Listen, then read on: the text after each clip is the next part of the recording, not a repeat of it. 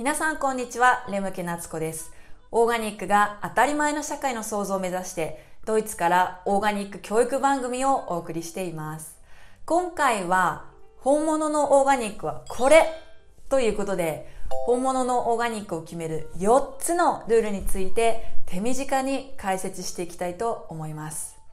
私は以前、ドイツの大学院と研究所でオーガニック食品の研究開発に関わっていたことがあります。その後もですね、オーガニックに携わっていく中で昨年なんですが、オーガニックセクターの国連 IFOM と呼ばれる国際機関で日本人として初めてリーダーシップ研修に抜擢していただきました。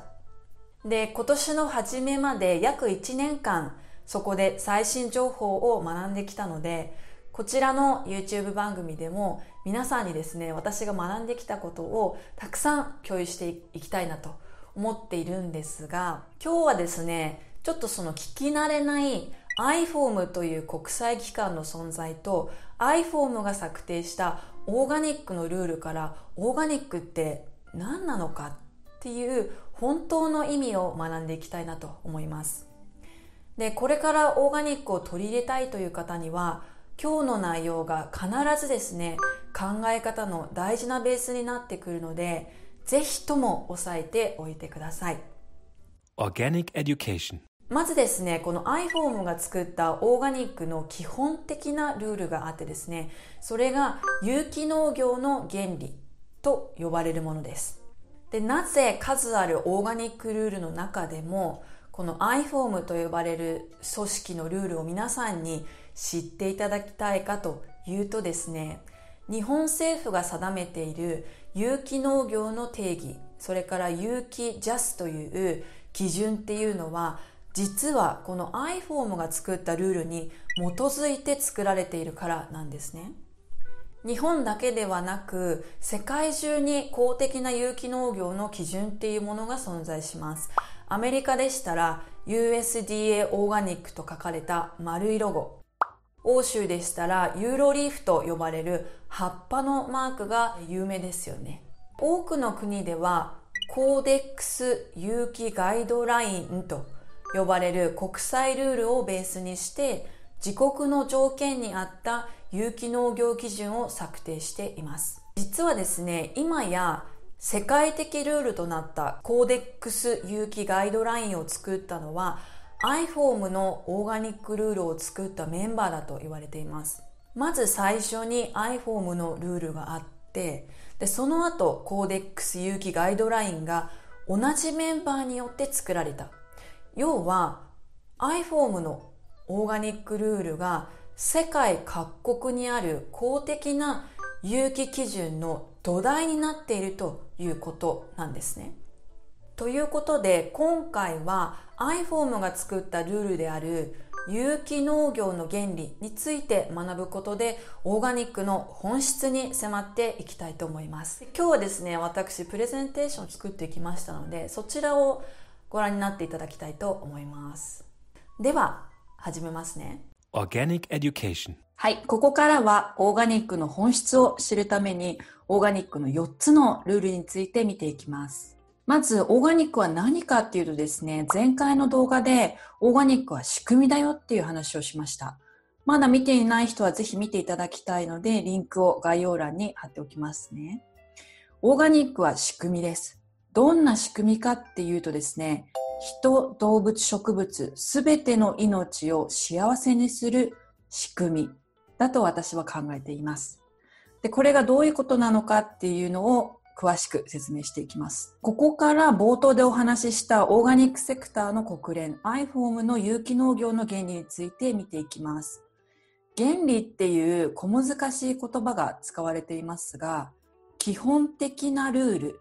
とここでは平たく言い換えてお話ししていきたいと思います。iForm によると、有機農業には4つのルールがあるんですね。でそれは健康のルール、生態系のルール、公正のルール、配慮のルールの4つになります。それぞれ簡単に説明していきます。1つ目のオーガニックルール、健康のルールでは、土、水、動物、植物、地球、そして人の健康は個々別々に分けては考えられないっていうんですね。でこれはどういうことかっていうとこちらの写真見ていただきたいんですけど人が健康であろうと思ったら人の食料になる動物や植物が健康でなければならない。動植物が健康だろうと思ったら、その住んでいる環境である土水空気が健康でないと、これら生き物の健康も成り立たない。要は、私たち人類が本当の意味で健康であろうと思ったら、周りのものすべてが健康でないと、私たちの真の健康も成り立たないと考えているんです。なので、オーガニックの世界では何かの誰かの健康を脅かすものをできるだけ排除するという方針が貫かれています。例えば、化学肥料、農薬、動物医薬品、食品添加物をなるべく使用しないといった具合ですね。次、二つ目のオーガニックルール、生態系のルールですが、農業の営みは自然に逆らうのではなくて、地域の生態系や地域の自然に備わった力を活用することとあります。で、現行の大半の農業、いわゆる近代農業はこの逆で、自然に逆らい生態系を農業に合わせて生態系のバランスを崩しています。でオーガニックではそうあってはならないので何をしているかっていうとですね、資源を生態系の中でできる限り循環させます。で生態系にとって異物となるものの投入は最小限に抑えるということがなされている。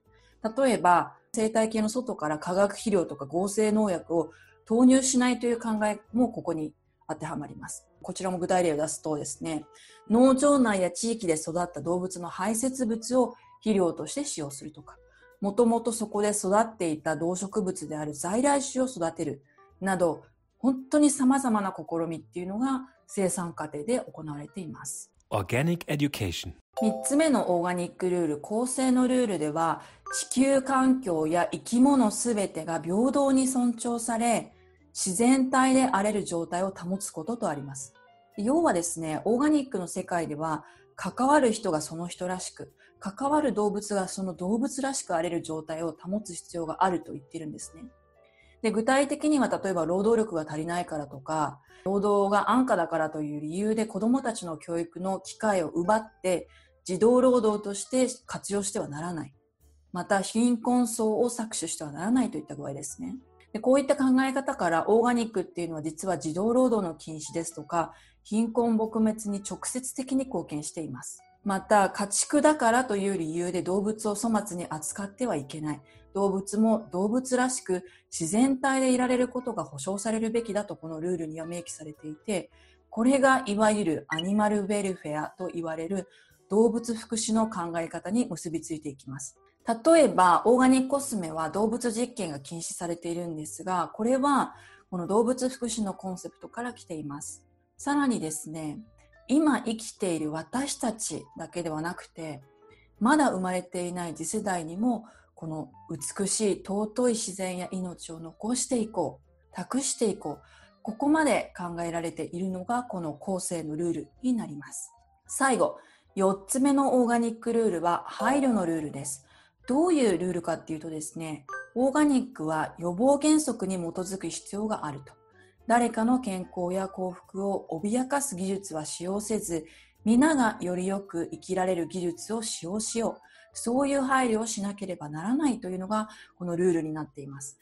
例えばですね、遺伝子組み換え技術っていう生産技術があるんですが、この技術は何が本当に起こっているのかは完全にまだ理解されていない技術だと言われています。発がん性が高いと指摘する研究者も世界にはいるんですけど、もしかしたら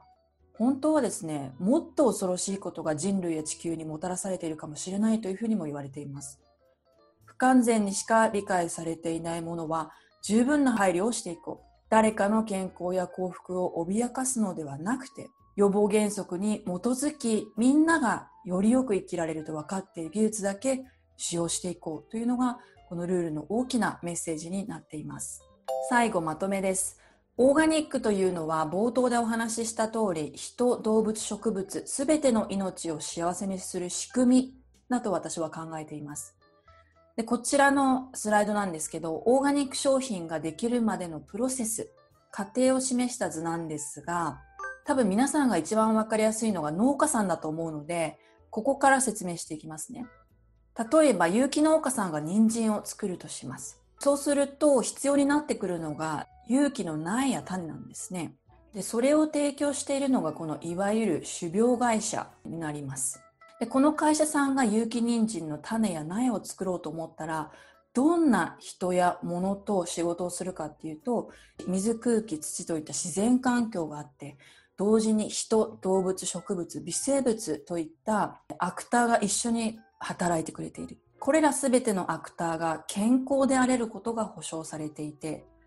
それぞれが公正な絆でつながっていて、配慮ある技術のもと、生態系のバランスが崩されないような営みが行われている。これが種苗会社のところだけではなくて、農家さんのところでも起きていて、そして農家さんが作った人参を瓶詰めする加工業者、工場でも起きていて、でこれを例えば流通に乗せていくんですけど、卸業者だったり、小売業、皆さんが例えばよく行くスーパーでも同じことが起きていて、最終的に皆さんの手元に届くまで全ての環境や生き物が幸せであれる、そういう仕組みが整っているんですね。で、オーガニックのさらにすごいところっていうのは、このみんなが幸せになれる仕組み、つまり、よどみない幸せの流れを作るという仕組みを次世代のプラスの財産として引き継いでいこう。ここまで考えられていることであります。Organic Education はい。今回の動画はいかがでしたか？今回はですね、本物のオーガニックはこれということで、オーガニックセクターの国連と呼ばれる iForm が作ったオーガニックの4つのルールについてお伝えしました。ですごく抽象的な理論のお話だったので、もしかしたら理解が難しかったかもしれません。ただですね、冒頭でもお話しした通り、今回の内容が今後の動画で説明する全ての考え方の大事なベースになってきますので、ぜひとも押さえておいてくださいね。わかるまで動画を繰り返し見ることをお勧めします。最後までご覧いただきありがとうございます。今回の内容がためになったという人は、ぜひチャンネル登録、いいねをお願いします。このチャンネルでは毎週水曜、土曜の19時にエビデンスのあるオーガニック教育番組をお届けしています。オーガニックに関する疑問やご質問があれば、ぜひコメント欄で教えてくださいね。なるべくお答えしていきたいと思っています。オーガニックが当たり前な社会をあなたと一緒に作っていくことができたら嬉しいです。そしてもっともっとオーガニックのことを深く学びたいという方のために私が運営するオーガニックスクールドイツ IOB では無料メール講座を配信しています。こちら概要欄にリンクを貼っておきますのでぜひチェックしてみてください。ではまた次の動画でお会いしましょう。レムケナツコでした。チュース